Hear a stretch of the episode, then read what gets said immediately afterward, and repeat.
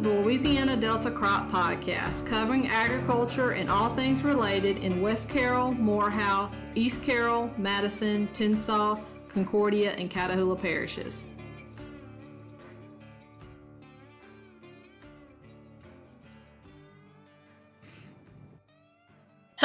Everyone, and welcome to another episode of the Louisiana Delta Crop Podcast. And I want to be the first to, to say Happy National Ag Day. And because uh, what is today? Uh, March 21st. So happy National Ag Day.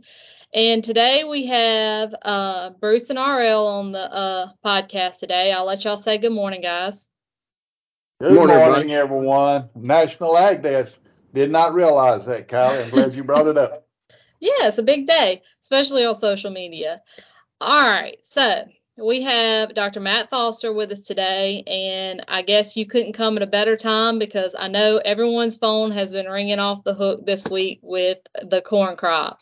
So, Matt, I'll let you go ahead and get started. Um, let's just bring us up to date and tell us what you're seeing you know, Kylie, it, it started the past couple weeks. It, I, I, kept getting phone calls about yellow, you know, yellow corn, yellow corn. Well, corn's supposed to be yellow, isn't it? not not at the the seedling stage, and and that was, uh, you know, a lot of people were saying, could it be, you know, herbicide injury? Could it be nutrient deficiency? But not across the whole state. You know, I, I traveled from Natchitoches all the way to to Tensas Parish, and you see you see the same story with the yellow corn and you know that corn was growing well, had perfect growing conditions, come out of the ground fast, and then the weather got cool and it you know basically uh, shocked the plant, and uh, you know it was just kind of just sitting there.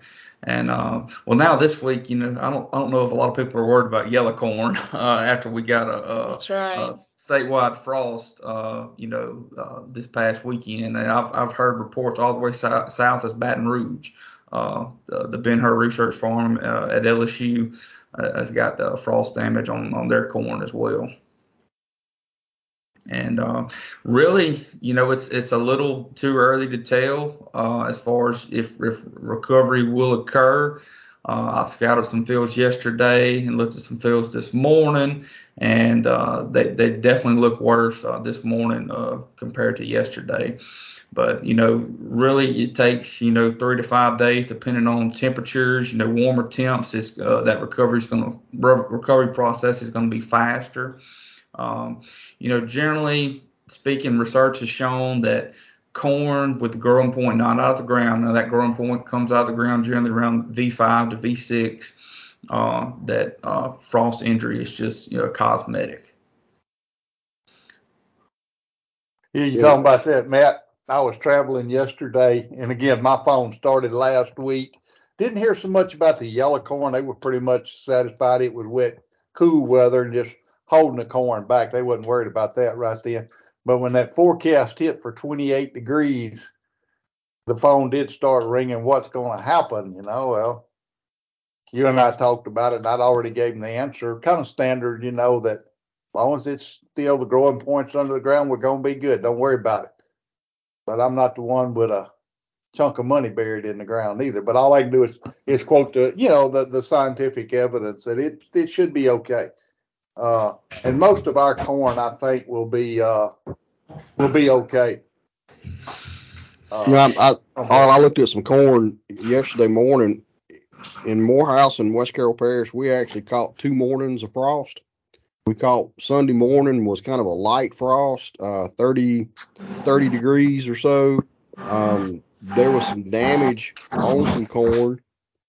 And then when we got to, um, you know, yesterday morning, I went and looked at some corn. It was in the, um, when I left the house about seven o'clock, the thermometer there at my house said 25. Um, the thermometer in the truck said 20, 26. Um, you know, I got out and started started kind of starting my rounds in the parish. Um, it was interesting, you know, some of the corn that had had gotten that dose of cool air on Sunday was already showing some some some damage uh, Sunday afternoon as I, as I looked around. Yesterday morning, oh gosh, I mean it was um, it was scary. But again, you know, when when that you know, I've been telling telling guys, phones been ringing, and telling, hey, is, you know, if that young corn, it's really resilient. Um, I, I took some good pictures yesterday of some young corn that I'm gonna go back this morning or this afternoon and take some more pictures of the same corn plant. I I I expect to find that corn completely wiped out, and I'm gonna go back, you know, at the end of the week and kind of track with some with some photographs to see what that corn does, um, to see where it comes out. I personally think it's going to be fine. Now I've got some fields that I'm really kind of concerned about. Um, it was a little bit larger corn. Um, you know, we may be looking at some some uh, you know some complete wi- wipes on. So, you know, um, Yeah. And and Bruce, I was reading an article from the Midwest from Purdue, and they said that that lethal temperature, even if the growing point is below the ground, is around 28 for a few hours. Yeah. Uh, but I don't know. I'm- I'd have to reread it. I'm not sure if that's air temperature. Yeah, that had to be air temperature because I mean the soil temp here at, at St. Joe, we didn't get you know 40, 42 degrees as far as soil temp. Mhm. So not too bad on on that. So I, I think the soil, I think that may be the one kind of saving grace is that the the ground temperature had been so warm, you know. And I'm like I said, I'm I'm grasping at straws here. I realize, but you know, the ground temperature. I was looking at ground temperatures in the in the upper 60s, um, Mm. just as, as short as a as as a week ago. So Yeah. I, I'm I'm hoping that we had some, you know, the fact that in some of our, at least in some of my par in my parishes, a little bit that heavier soil, maybe it it insulated a little bit better, maybe it held on to heat a little bit better, and um, mhm. we'll, we'll have a little bit better outcome. Um, e- even with those lower, you know, 20, 25 plus, um, or minus, you know, 25 and below that, that 25, 24 degree range. Um, you know, this is one of those times that, that as a county agent, you, you hope to remember these things for as, as we move forward in the future, we can say, oh, remember back in 2022, it, you know, I hate to I hate to put it that way, but this is a, a learning experience for us all to have to have corn like this and catch a frost like this. Yeah. Put it in reality though, Bruce. We were talking about that this morning. Yeah, Mhm. we got our corn in early. What, two weeks basically? We had all North Louisiana planted, general. then it started raining. Yep. Then cold. So if we'd have waited till March to the official, you know, normal year, we'd still be behind right now. Is what I'm trying to say because Oh, yeah. of the rain and stuff. Well, So, you know, it's You know, it, dang if you do and dang if you don't plant it, you know, that early. But I had an old farmer call me yesterday. And we were talking about some other stuff in the topic of the corn come up. He said, Well, ain't no big deal. It's just corn just getting a chance to start over again. Yeah. Kind of way It's- he put it. it's so resilient. You know, it will even the playing field. You know, if you had ununiform emergence, so you know every plant is set back at the same level. You, you know, you're going to have more uniform pollination and everything. So Yeah. it, Yeah. it it kind of levels up that playing field off. Yep. Yep. Like I said, traveling back from Mississippi there yesterday, we'd been down and where you'd seen green corn Friday. You couldn't see anything yesterday, but you know, and it's all of it's a little young two leaf corn, so had to get the sunlight on it just right to see Right. it. But uh, it's there. The yellow corn still yellow. Uh, what was that one feller put on Facebook that yesterday that he his corn was yellow, then it finally must have got a hold of the fertilizer because it's black now. Yeah. yeah, that's I right. saw that. Yeah, that's that's a that's a um that some of that dark humor that farmers have. Yeah. Uh, Well, look, but Yeah. Matt, you got an estimate on acres of corn this year? You know, RL, I, I was asked that the other day. I think we're going to be around 600,000, if not more. Um, which, you know, that would put us to like 600,000 would put us like a 33% increase from, from last year. That may be a little, little high, but I mean, from riding around, there's a lot of corn in the state. A lot of corn. It goes back years ago when I came to Madison Parish, an older gentleman running one of the supply, one of the chemical stores here. I asked him that first spring I was here. I said, "How much corn we gonna plant?" His response was, "RL, I'm gonna tell you like this: in Madison Parish, when the ground gets right and they start rolling planters, they're not to stop until it rains or they run out of seed. Well, this year we were running out of seed and then it rained. And so guys were guys had added a bunch of acres this year after planting started, just strictly because the ground was right. Mm-hmm. And I think you know more so to you know cotton acres is going be uh, be down this year, so you may lose you know lose some cotton acres to corn, and just the the rot from a rotation standpoint, uh, you know there are people rotating back to corn. Um, yeah, I think we're going to be at that in that six hundred thousand range. Because, like you said, I talked to several seed companies that had to truck seed into the state because uh, people were Oh, planting more more than anticipated. Yeah. So what's ironic is you go by the elevators and they still got corn out there in the outside pods that they're trying to get rid of right now. as as far as you know what to do now, people are antsy. You know, they're I've gotten questions about, well, should I go fertilize my, my corn? Should I go? You know, that would that boost it back up? I'm advising people just to wait. Wait, I know that's hard. I know that is so hard to do. oh yeah, yeah, just wait and, and see, hmm uh, and see where it goes. Well, I, Now, I I'm was, sure they got the atrazine already out, so they if they do have to replant, they they ain't got a choice but to come back with corn or milo. Corn or Milo, that's it. Matt, can can we, you know, kind of ideal, you know, emergence on the field if we, you know, if we're shooting for, you know, we're planting thirty four thousand. Let's, I'm just pulling a number, you know, thirty four thousand seed to the acre, um, and we go out and we do a, a stand count now. Is there a I hate to even say this way, but is there a magic number that we need to kind of concentrate on in a stand to make it to say, okay, that that stand's going to be viable for for this year. I mean, I, I've heard all kinds of numbers over the years. Uh, you know where where we're at on, on stand counts. As yeah, as far as what the research has shown, I'd say around 20, 27,000, like final would be. Anything below that would be kind of iffy. Uh, encourage guys before we you know go out, give it give it four or five days. I think I think the weather forecast is for another another chance of rain later in the week, maybe Friday. Friday. Um, but we're looking at some warmer temperatures. I think I saw 80 up to 80 um, one day this week, maybe on Thursday. Um, yeah. So, you know, if we're going to get some, some, some good weather, um, a little shot of rain, you know, start looking at it this weekend and see where it's at and maybe do a stand count. Uh, if you need information on doing a stand count, you give one of us a shout. Be glad to help you with it. Um, talk to you about doing a stand count.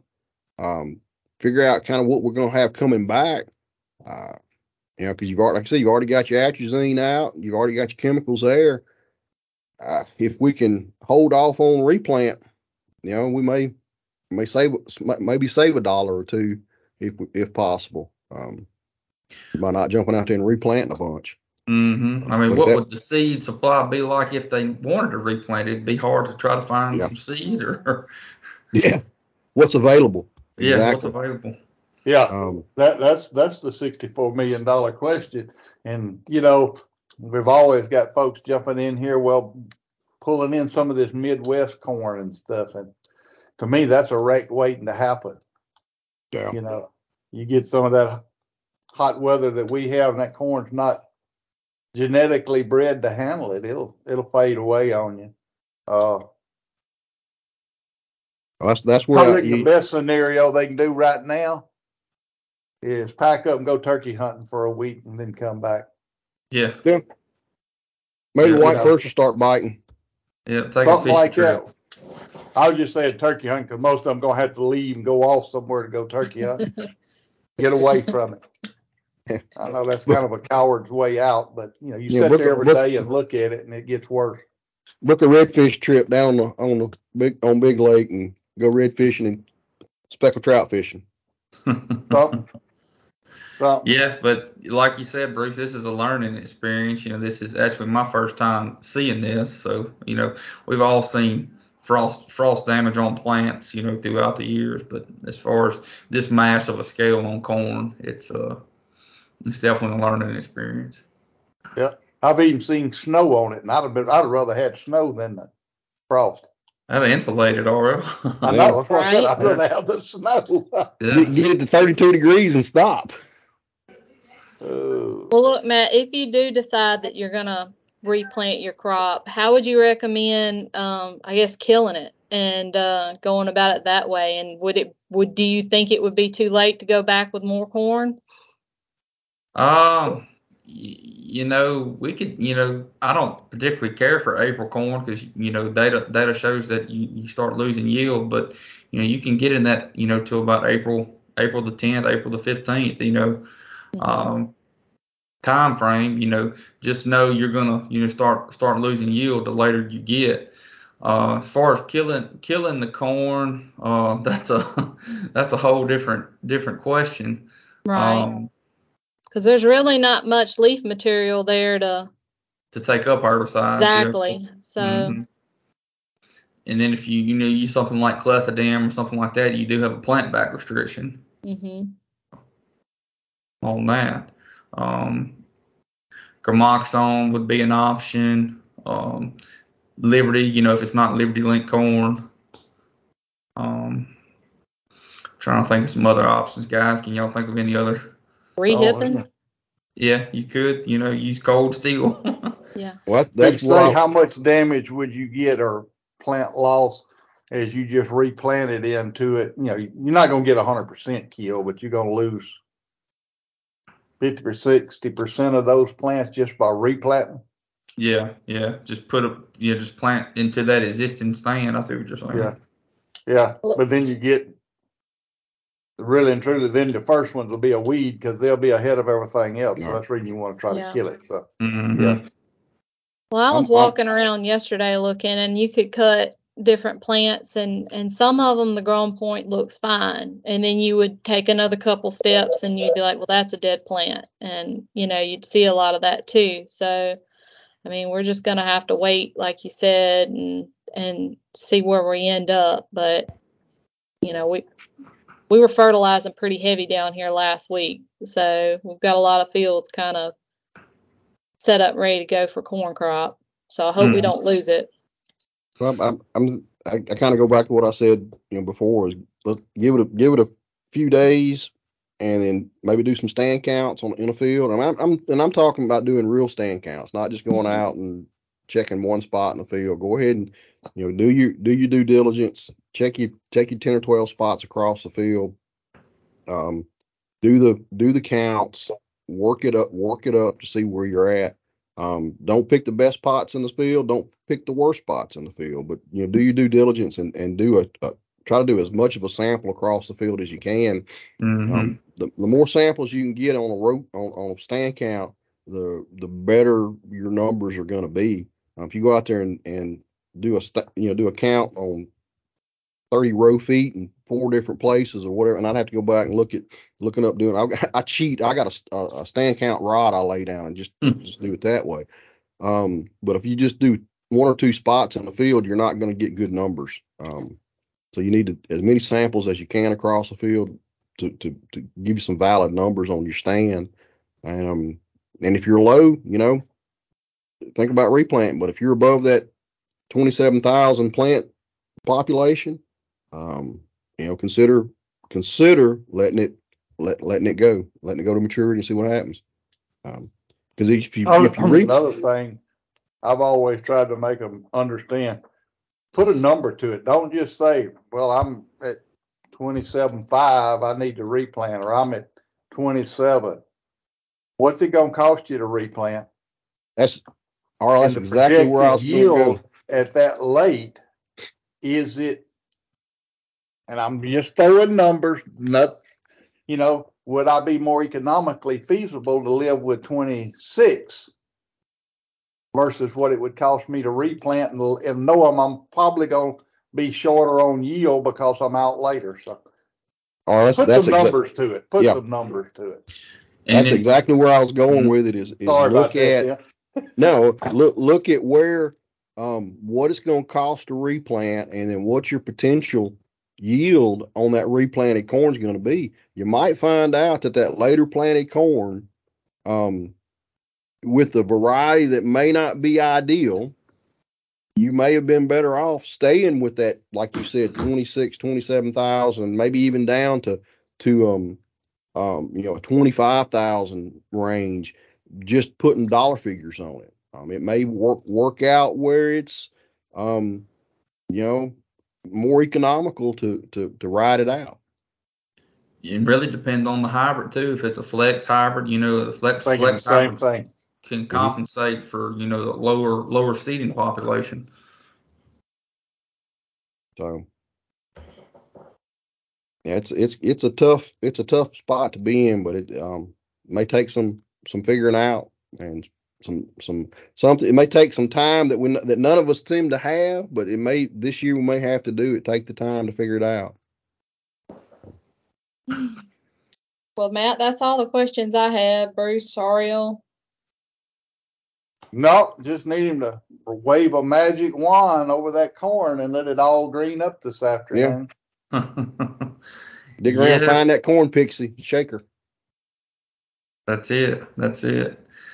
Yeah, well, if we could we could do that, I can assure you we wouldn't be uh, where we're at. That is. We wouldn't be on here talking about it, huh? No, Yeah. Yeah. well, Matt, we appreciate you being here with us today and uh, giving us an update on the corn and, and what we need to be thinking about at least today. And um, um, before we go, uh, Dennis wants us to mention that we have uh, the Soil Health Field Day coming up at the St. Joe Research Station. And um, that date is going to be March 30th. So be looking for some flyers to be sent out from us sometime in the next week or so um, for all the details on that. Again, thanks Matt for being here, and thank y'all for listening. One more thing before you go, Kylie. I just All thought right. of when you said that. Hope I don't get in trouble for saying this. Uh, you know, last year we done the big, huge meetings to get producers or any guy, anybody that needed a private applicator's card done. hmm This year, we are not doing those big meetings, but it's my information tells me if you've got a guy that still needs a private applicator card, you can call the Department of Ag, your local Department of Ag office in our area, Monroe or Alexandria. They're still doing the training there with the videos and, and, and uh, issuing private applicator cards. That's right. And I think you have until March 31st, if I remember correctly, to get recertified. So if you needed to be recertified this year, you've got a week, two weeks left to do that. So you need to be getting onto the LDAF website to see where your options are. I don't think we have any more left in Northeast Louisiana, but there may be some in South Louisiana Yep. or, or elsewhere. So you can probably have to travel. And it just may be more feasible for you to go ahead and make an appointment to get a new card if that's maybe At the that point, closer yeah. option. So Yeah. either way, you're going to be spending some time doing that. So that's a good point to make. And um, we needed to get that out there anyway. So, all right, then. Well, Hey, thank you, well, Matt. we- Go. oh, Bruce. Got one before we finish up. We got to throw Dennis underneath the bus because he's not here. I mean, that's it's it's tradition. Yeah, he's missed the last two. He's got to get I mean. I mean, he Dennis is still alive. He did not get thrown in the bottom of a hole somewhere.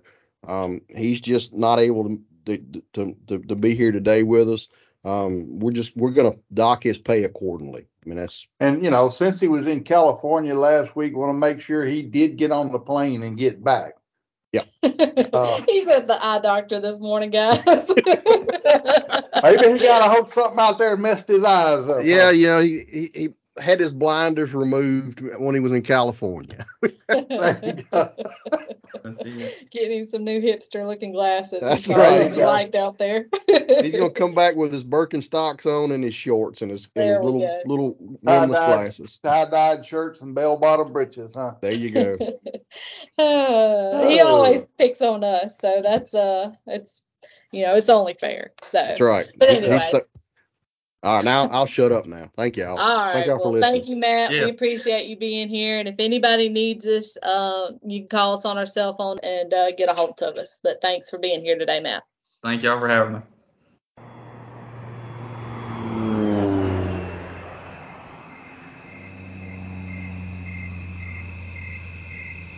The Louisiana Delta Crop Podcast is produced by the LSU Ag Center Extension Service. For more information, visit the lsuagcenter.com website or contact your local extension office.